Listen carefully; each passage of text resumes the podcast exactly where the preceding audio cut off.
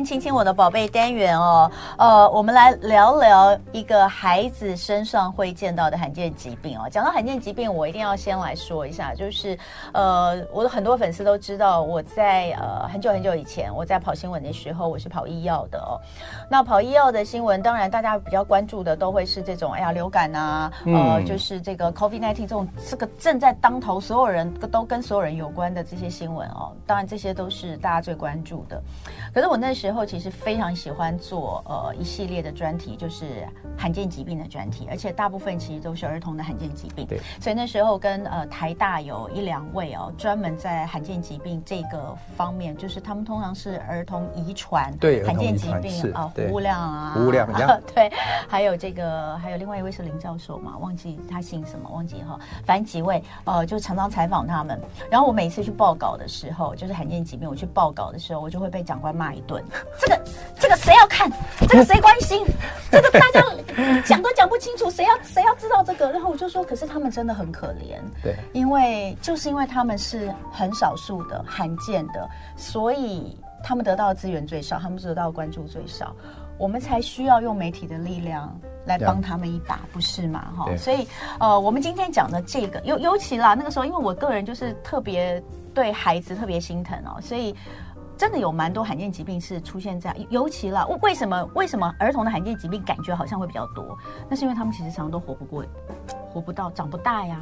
所以你会觉得都是小孩。那如果我们能够帮他们一些什么，或是我们能够让大家了解这个东西，我们在遇到，或是我们能够帮他们争取多一点资源，是不是更好？对。所以今天我非常非常开心哦，有一位一直都在这个领域哦，就是呃帮助。孩子帮助家属，也让大家能够更了解。那当然，这群医生我觉得他们很棒，就是也是带着病人病友，呃，希望能够得到国家更多的关注跟照顾的。所以今天我们在现场特别请到这位是从台中，你看昨天我们来了一个高雄，一早从高雄来的医生，今天是从台中来，中国医药大学副校长暨特聘教授蔡福仁医师，欢迎蔡校长。谢谢。好。蔡医师、蔡教授，呃，我们今天聊的这个是高血氏症。对，这个我还真不了解。高血氏症其实，因为从单从这个病的名字，你很难了解这个疾病是在是在做什么啊？哦，这个他有什么症状？啊其实他是来自于一个人的名字啦，一个法国医生，因为他发现了这个疾病，嗯，所以他就是用他的名字来命名这个疾病，叫高血氏症的。嗯，高血氏症是什么样的一种？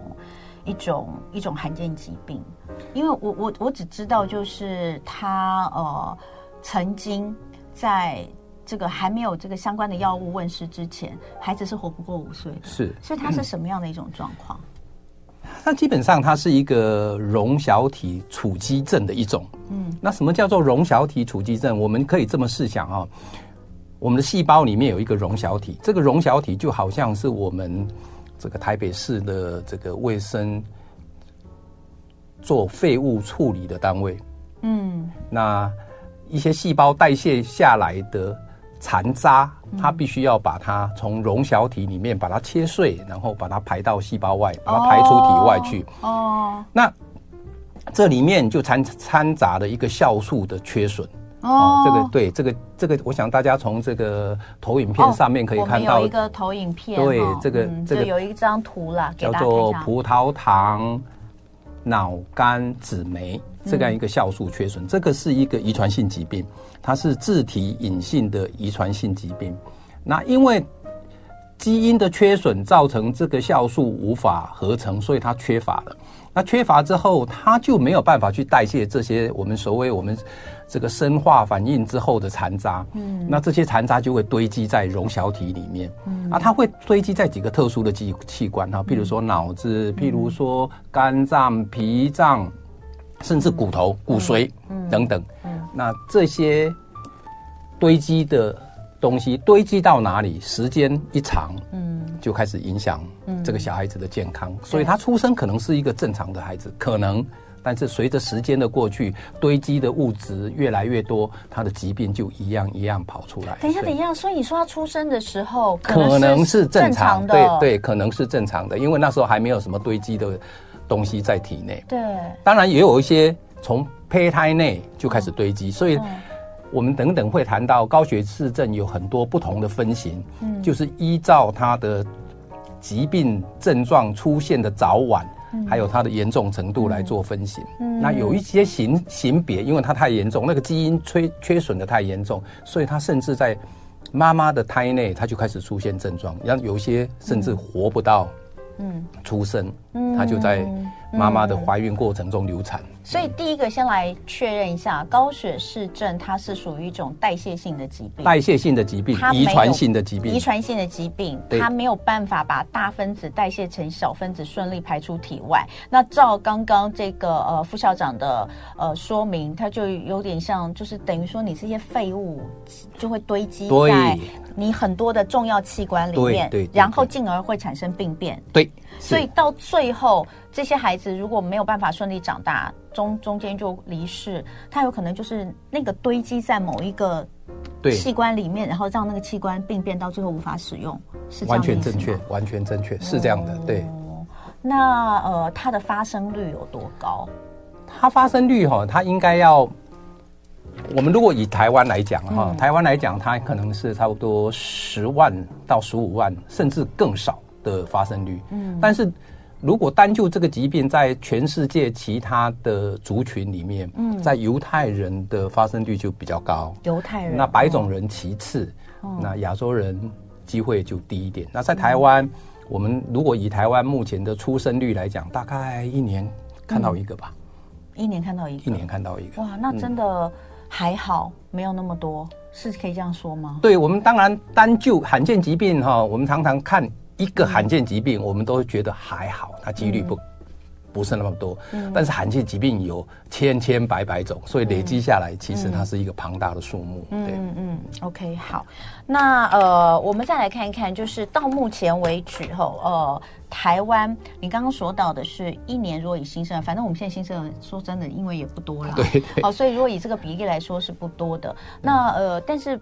刚刚有说犹太人就比较多，所以他可能跟人种有关，跟人种有关，跟人种有关。那现在目前在台湾的高血氏症的孩子的数量，或是高血氏症患者的数量大概有多少？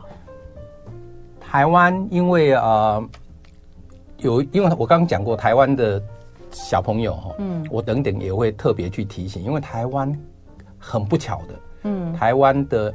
孩子在基因的突变上面，嗯，刚好大部分都是那种严重型的，对，所以哦，真的啊，对，所以严重型，所以我们的第二型相对就会比较多。你知道第二型它是一出生就有症状，嗯，然后。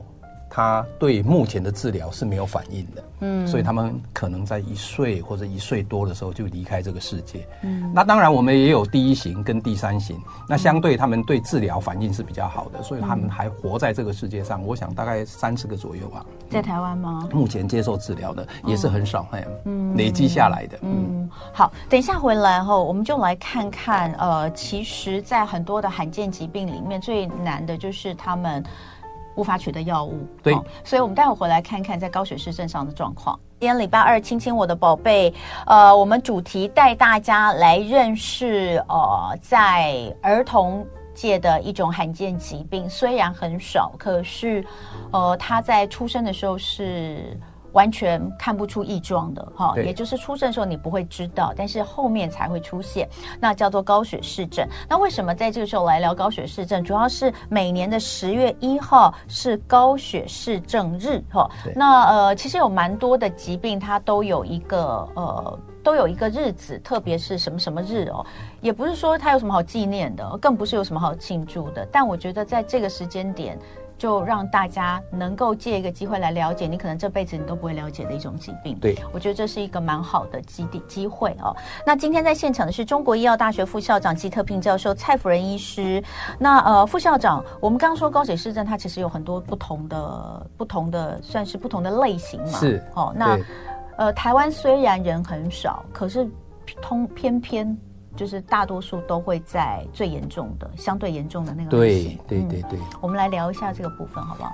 在差不多两千年前右前前后哈，我我我的实验室做了一些这个基因的分析，嗯、就是针对高血氏症的、嗯、的小朋友。嗯，那时候我就发现，咦，我们怎么有一个在欧美白种人种里面算是少见的变异点，这所谓的突变点。但是在我们的族群里面非常非常的多，那我们就姑且称它叫 L 四四四 P 了，哦，就是像类似，好，这就是这个突变点，好，L 四四四 P 的突变点。嗯、那当然现在这个基因重新编码之后，它叫做四八三了，对，四八三，嗯，对，四八三，嗯。但是因为我比较念旧，所以我还是用旧的称呼来称呼它。嗯嗯、那我发现这个点在我们族群里面很多。嗯，那这个族这个点是一个不好的突变点。嗯，因为它会让这个基因的功能丧失的更严重。所以一旦带有这个点的人，通常都是会是比较严重的。嗯，所以症状会比较比较早发生。所以那时候我看到这样的这个实验室发现这样的数据之后，那。就对应到我们台湾的这个病人，果然我们在台湾的 Type Two 就是第二型的病人，相对于发生率来讲，它是比较高的。嗯，那第二型的病人一出生没多久症状就跑出来，嗯，然后嗯，对治疗又没有反应，嗯，所以这一群小朋友算是最这里面最最可怜也是最严重的的病人，因为他没有办法来治疗。那其他的就是第一型跟第三型，那。在欧美人，因为他们的症状是比较轻的那个变异点，所以他们大部分都是第一型。嗯，那我们现在的病人有一些看起来像第一型，但是我们可能要再长期观察，嗯、也许他他年纪大一点，他就转变成第三型。嗯、那第三型跟第一型差在哪里？差在第一型是从来都不会有神经学上的症状，嗯，但是第三型会有。嗯，好，所以呃，我们讲到就是呃，初期会有什么症状？初期就是刚刚我们有谈到，它是一个溶小体的储积症。对，那溶小体的储积症，只要那些没有办法代谢的废物堆到哪里，譬如它堆在骨髓里面，那骨髓被这些这些废物占据了之后，它的细胞功能就变差了，所以它会有贫血，它有血小板变少。贫血，血小板变少。对，它如果大堆到肝脏里面，肝脏就变肿大；堆到脾脏里面，脾脏就肿大。如果它也堆积到神经细胞里面，嗯、那就它会出现神经上的症状。神经上的症状可能会有哪些？它会会有这个眼睛眼睛的动眼动的不好，哦、动眼症。对，哦、好。然后它会脚弓反张。哦，你知道那个那个姿势，脚弓反、哦、反张，它会学习，就是如果是第二型的话，它从来也不会。坐也不会站，嗯，他就是永远出生就是这个样子，嗯、一直到他离开这个世界，嗯，那如果是老人第三型的，他是原来是看起来好好的，到一段年纪才开始出现症状的，嗯、像我的病人里面有像帕金斯症的症候群的，有抽筋的，有智能本来还好，然后开始变差的，嗯，都有。哎、欸，所以教授。他有可能是一出生没多久就开始有这样症状，看他是哪一型。对，那也有可能像你说的，他其实已经是成人之后才出现这个症状。是，所以高血氏症就是有分成人高血氏症跟儿童高血氏症。它分第一型、第二型、第三型。但是第三型比较容易在后面出现。对，那第二型最严重。哦、对，那第一型就是一般大家所所所称的高血氏症。所以您刚刚说的就是，比如说一比十，就十五万。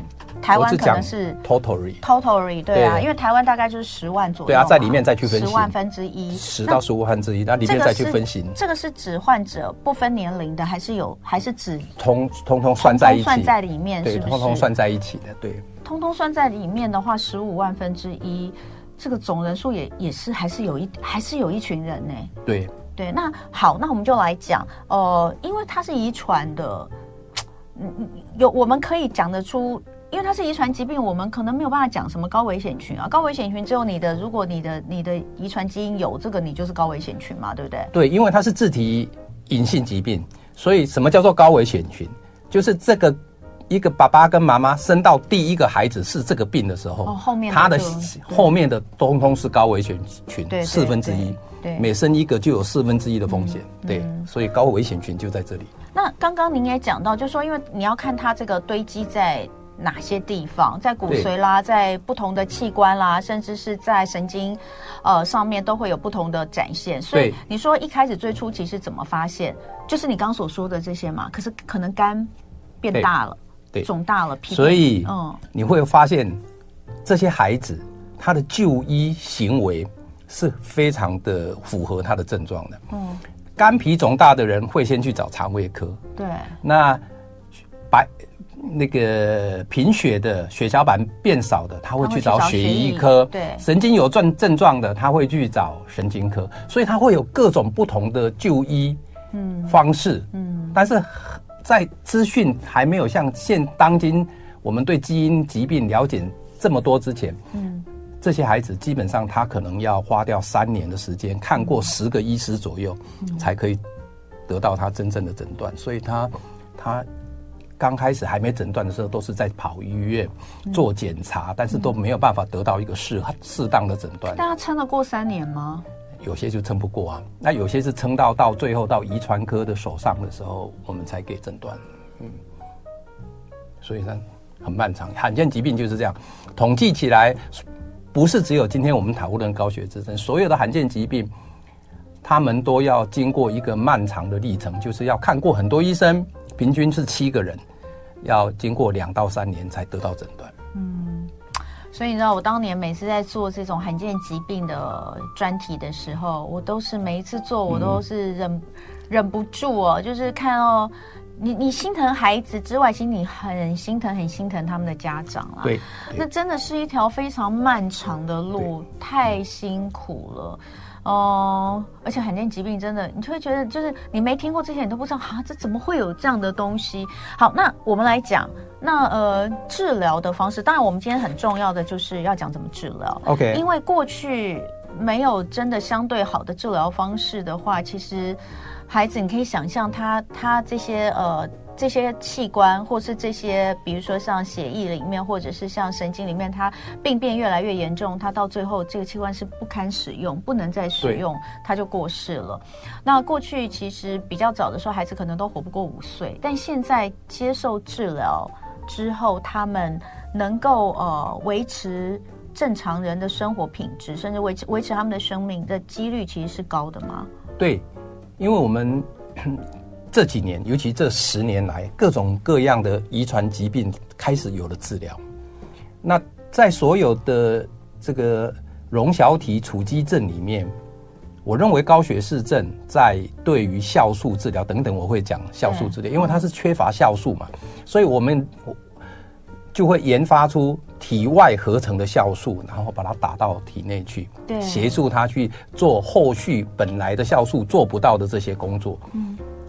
我发现高血氏症如果没有神经学症状，神经学症状我另等等我们再讨论，因为那是最严重的。对，如果没有的，治疗效果是非常好，它可以变成常人跟正常人一样的生活，而且是外观或者是他的智力或者是他的工作表现，还有他社会上的历练跟正常人一模一样，所以他治疗是是很有效的。嗯，对，是很有效的。这其实让人觉得还蛮开心的，对，很开心，因为并不是所有的罕见疾病都有，对，都有能够有这么有效的治疗方法哈。但是，however，但是，嗯，很可惜的，在台湾，我刚刚已提到说，我们有一个不好的变异点，嗯，那个变异点就是会产生比较严重的症状。所谓严重严重的症状，就是神经血道上的症状。嗯，那很不巧的，这个酵素是过不了脑血管屏障，嗯，所以。当我们打酵素的时候，全身的症状都已经被我们改善了。对，但因为它过不了，嗯，脑血管屏障进不了中枢神经，嗯，所以中枢神经的症状就没有办法解决。嗯，所以是这个治疗上面，现在最遗憾的地方就是我们帮不了。第三型的病人，嗯，刚刚我们提到第三型的病人就是他会出现神经学症状的病人，我们目前是协助不了他，嗯，我们要再努力去找寻其他更好的方法来。帮忙，包括基因治疗。嗯，好，那呃，所以这个是还需要努力的部分。不过回过头来说，能够帮助到一部分的病人，已经是非常非常好的哦。在罕见疾病的这个治疗路上，真的是很不容易。那这个酵素打进去，它就是是什么样的一种一种酵素？就是说，你刚刚讲，就等于是它缺的，我把它补进去。对对对对，就是它缺什么，我补什么这样子。那它的一个治疗是呃。应该就是要一直持续的，对不对？终身，对不对？对。那比如说，您可以讲一下您手上的呃，您自己照顾的这些病患，可以提，比如说提几个例子来讲讲。我讲一个，嗯，我们就称他叫好好好了。他他其实是台湾第一个接受这个治疗的。哦，那也是在差不多两千年，差不多二十年前吧。台湾罕见疾病基金会成立的时候，嗯第一个帮罕病的病人争取到一个。价格昂贵的治疗方式，嗯、就是这个这个病人。嗯，那这个病人是以前就是在我们医院被诊断的，但是被诊断的过程当中，因为没有没有治疗嘛，嗯、所以他发生了很多次的这个骨骨骼的栓塞。嗯，那每一次栓塞呢，骨骼就会坏死。哎呦，然后到最后他就不良于行，然后他、嗯、他走路就会有一点问题。那后来罕见疾病基金会。的陈丽英，陈丽英啊，对，丽英姐，嗯，还有当时马街医院的林璇沛医师啊，对，林璇沛医师，对对对，我刚说林医师就林璇沛，我觉得以前我们最常找就是胡物亮跟林璇沛这两位，对，这两位都是我的好朋友了哈。那他们去争取到这样的治疗，然后治疗到他现在，他现在还在我的门诊，他现在已经快四十岁了。你说好好哦，对，所以他那个时候是青少年吗？差不多，对，他快四十岁了。他现在他现在在做这个舞台，嗯、就是表演的时候的舞台设计，哦、嗯，还有他喜欢摄影，嗯、他就追寻他自己的人生，嗯、很棒啊！他独立，他不用来人家陪他来看病，他自己来，会跟我聊天，嗯，会跟我聊他最近参加哪一个这个大型晚会的这个制作等等，嗯。好感动哦！对，如果不是这个药，对，嗯，讲到这个哈，我我要讲一句话，就是，嗯。我们还有很多时间吗？还是没有？没有，那我们就下次再讲。不是下次啦，我们等一下还可以讲下一节，因为我们十秒钟要进这个广告。呃，待会儿回来我们来讲聊更多。那到底罕见疾病能不能预防？我们等一下讲。那直播我们继续哦，请大家来跟教授聊天。OK，今天礼拜二，亲亲我的宝贝，我们要带大家聊一聊的是罕见疾病啊，这是呃在儿童身上会发生的。一种罕见疾病叫高血氏症。那今天特别来到我们现场的是从台中呃来到台北的中国医药大学学副校长季特平教授蔡福人蔡医师。呃，再次的欢迎副校长来到我们节目，谢谢，谢谢。好，那刚刚前面我们讲了哦，刚刚这个段前一段这个停在很感人的地方。但是教授说他想要再多讲一点的时候，我跟他说没时间，我们要做广告了。那可是刚刚在这个十分钟以内，如果我们的 YouTube 上朋友应该听到我们聊很多，我们其实聊到的就是台湾在罕见疾病这个部分，呃，一开始的困境，其实其实一直都很困难，但是确实这二十多年来，在有罕见罕见疾病基金会的成立跟推动之下。已经比以前好很多，对，对不对？对，那我刚刚也跟这个呃副校长聊到，因为我真的就是在你说你说他是。罕见疾病基金会是两千年成立的，差不多两千年。对，对那个时候就刚好是呃，我接了医药线大概一年多的时候，所以、嗯、呃，那时候我们非常我自己个人就是非常认真的做了很多罕见疾病的报道。那重点是我我刚刚一直在跟教授讲，就是有几位哦，就当你看那时候也是二十多年前，他们也都是现在还是非常的年轻啦，但当时就更年轻。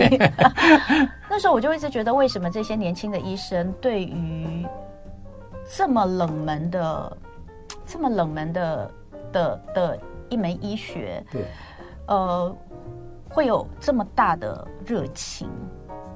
我我我其实非常佩服你们，因为我们现在讲，其实很多的医生，大家都觉得为什么当医生做当医生一定是呃拥有救人，然后希望能够帮助人这样的理想。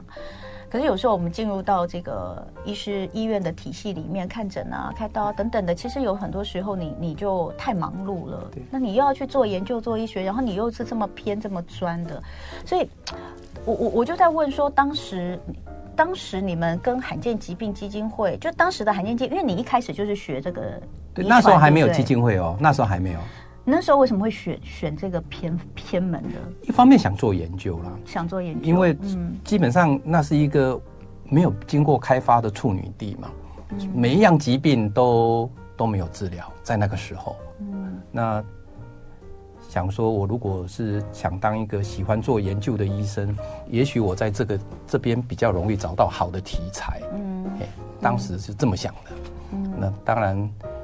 那是一厢情愿的想法，因为进去之后，其实你还是没有办法。嗯，我们限于呃你的你的 resources，你的资源的来源不够，所以是很难推动的。嗯，所以我们从只能从一小步一小步一小步这样来来做起。譬如说，我们帮病人做基因突变异点的分析啊，就是做到这样。嗯，那至于你们开发药物治疗，或者是跟协助病人更，更我们的能力就更少。那还好。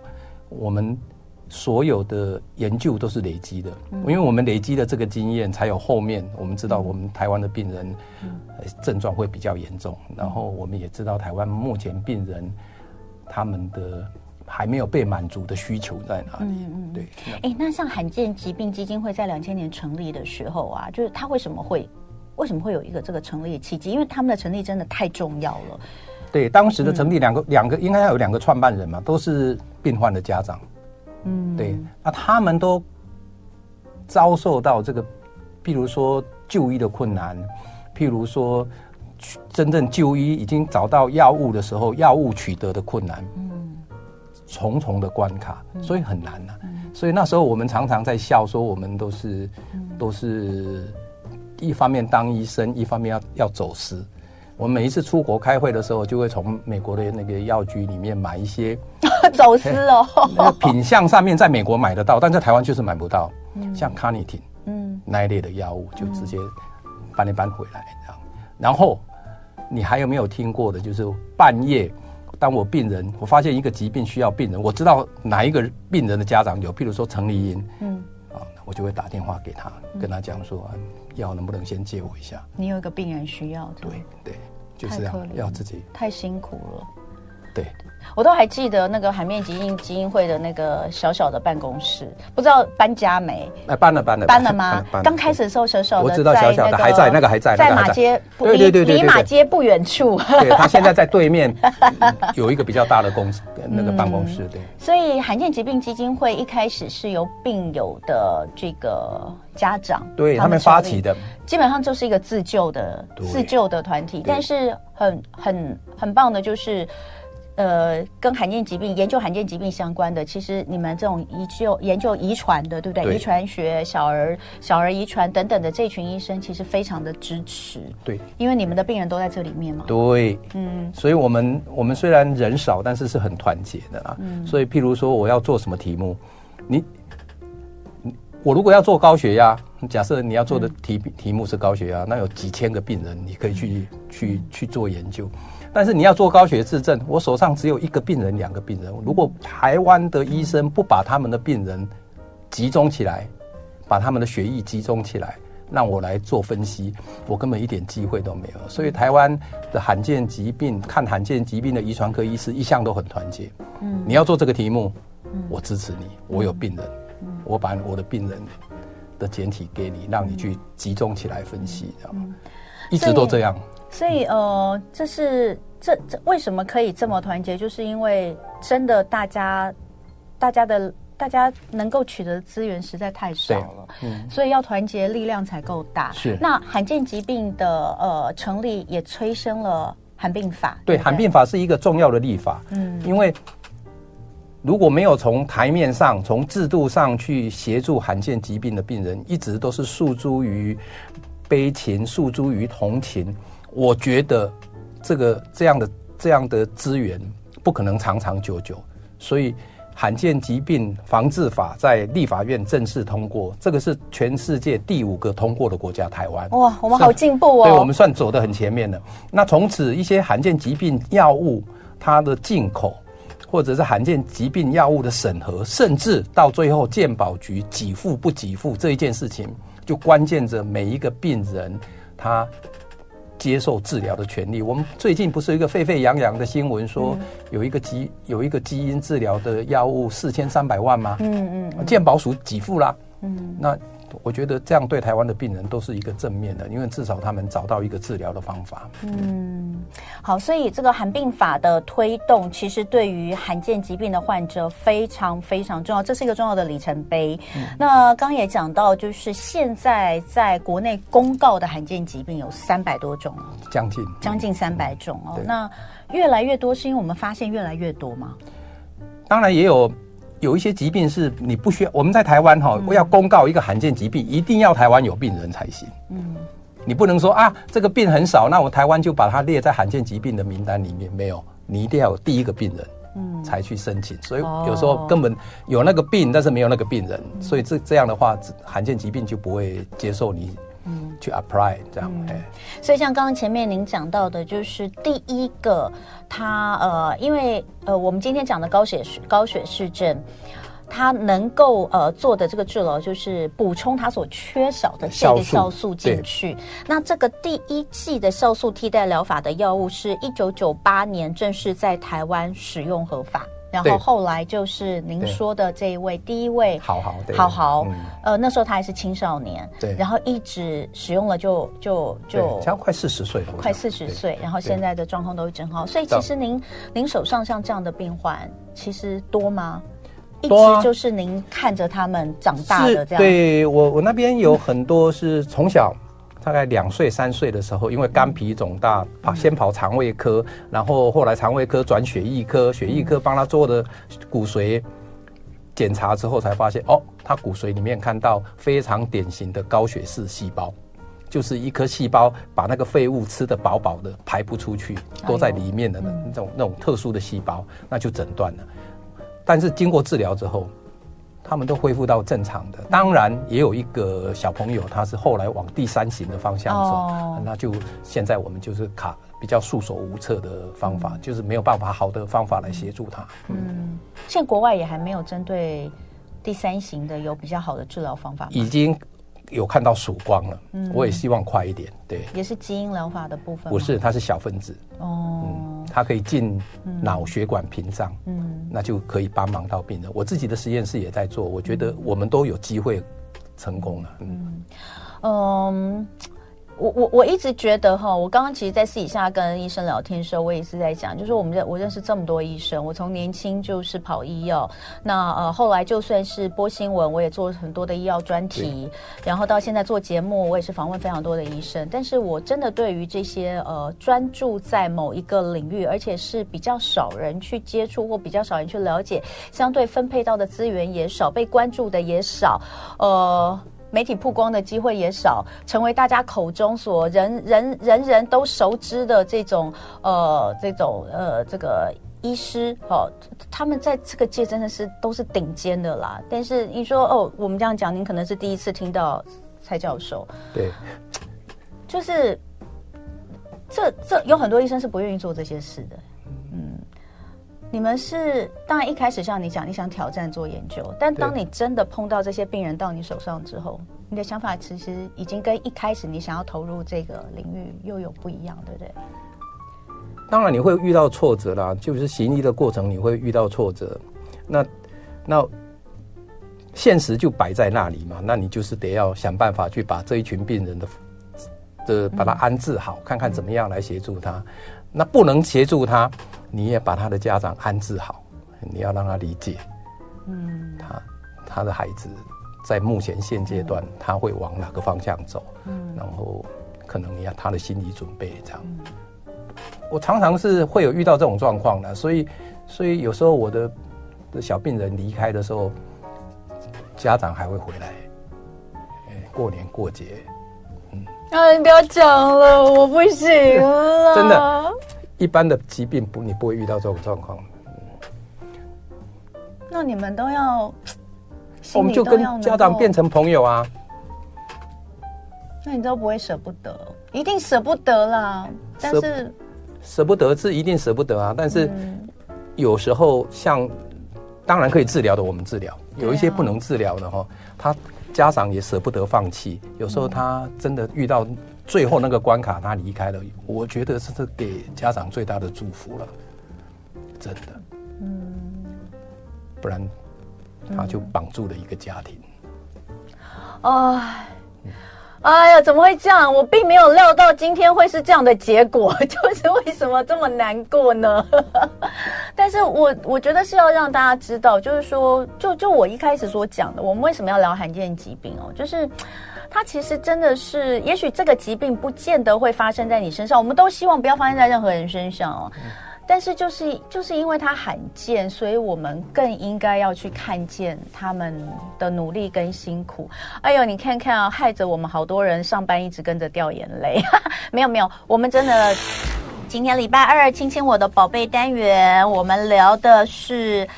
高血视症，这是一种罕见疾病哦。呃，虽然一开始我们就讲了，以在台湾目前来说，以新生儿来说，也许是十到十五万人才会有一个哦这样子的案例，但是，呃，有一些它并不是在，就最重要是它不是一出生就会检查得出来，可能一段时间，然后又会以不同的形式来出现一些征兆，所以它不是这么好。方便能够诊断出来，可是就跟所有的罕见疾病一样，就是因为它太罕见了，所以它需要呃更专业的医师，非常非常专业的医师才能够去诊断出他的这个病症。而在这个过程当中，他可能至少要转七位医师。统计上来讲是这样，七位医师耗费两到三年的时间。那很多孩子其实在这个过程中还没有办法确认是。是这个病，他就他就离世了。那今天在我们现场的，就是真的是呃，从他投入医医师这个工作开始，就一直不停的在为罕见疾病的这个领域。嗯，研究奉献深入，然后重点是照顾病患、照顾家属，呃，并且推广罕见疾病的种种，希望能够让社会大众更知道。当多一些人知道，那第一个它是一个卫教嘛，因为我们谁都不知道会不会发生在我们或是我们的亲爱的朋友身上，不知道。那第二个就是当我们知道更多，我们会对于呃，对于。这个领域，我们能够看看我们是不是也能够帮忙做些什么，对不对？对。然后我们也希望有关单位能够更看见，尤其是现在赵教授说的，就是越来越多的罕见疾病被发现。对。被纳入，那所以呃，今天在我们现场，中国医药大学副校长及特聘教授蔡辅仁医师。那呃，刚刚我们有朋友就问到说，如果他们想要做些什么的话，或者想要了解更多跟罕见疾病相关的话，有没有哪些平台可以让大家来知道呢？因为我们刚刚讲到，台湾照顾罕见疾病的孩子，我们是立法的，嗯，有一个罕见疾病药物及防治法，嗯，所以。在这个立法的精神底下，国民健康署就是卫福部底下的国民健康署，嗯，它事实上在台湾北中南东的医学某些医学中心里面，不是全部的医学中心里面都有设立所谓的遗传咨询中心，嗯，那就是这些这些单位就是协助。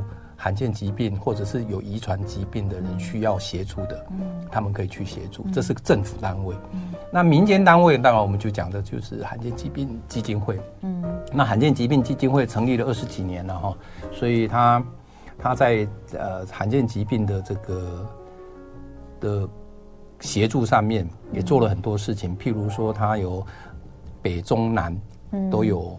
办公室，办公室对对，那办公室他会、嗯、他会协助协助罕病的病童，不管不论是就医、生活，那甚至嗯，智商，嗯，那甚至成立一些次团体，比如说合唱团呐、啊嗯，有有有，八八八这些，我我我当年我还有拍他们出去玩，对，我跟着他们出去，就是他们带罕见疾病的呃小朋友家长一起出去玩，说真的要让他们。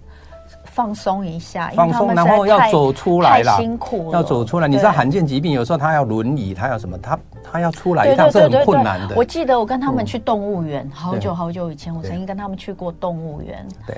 很辛苦，所以呃，一样的就是刚刚有人问到说，哎，我们能不能做点什么捐款什么的？他们有没有接受捐款？当然有啊，就是你你上网去找罕见疾病基金会哦，他们其实在在这么多的基金会里面，他们是真的比较容易被忽略的，因为就是我说的，因为我们会觉得跟我们没有关系。对，那呃，但是这就是这就是我们呃能够分享，如果我们行有余力，可以帮助他们，因为你想想看哦。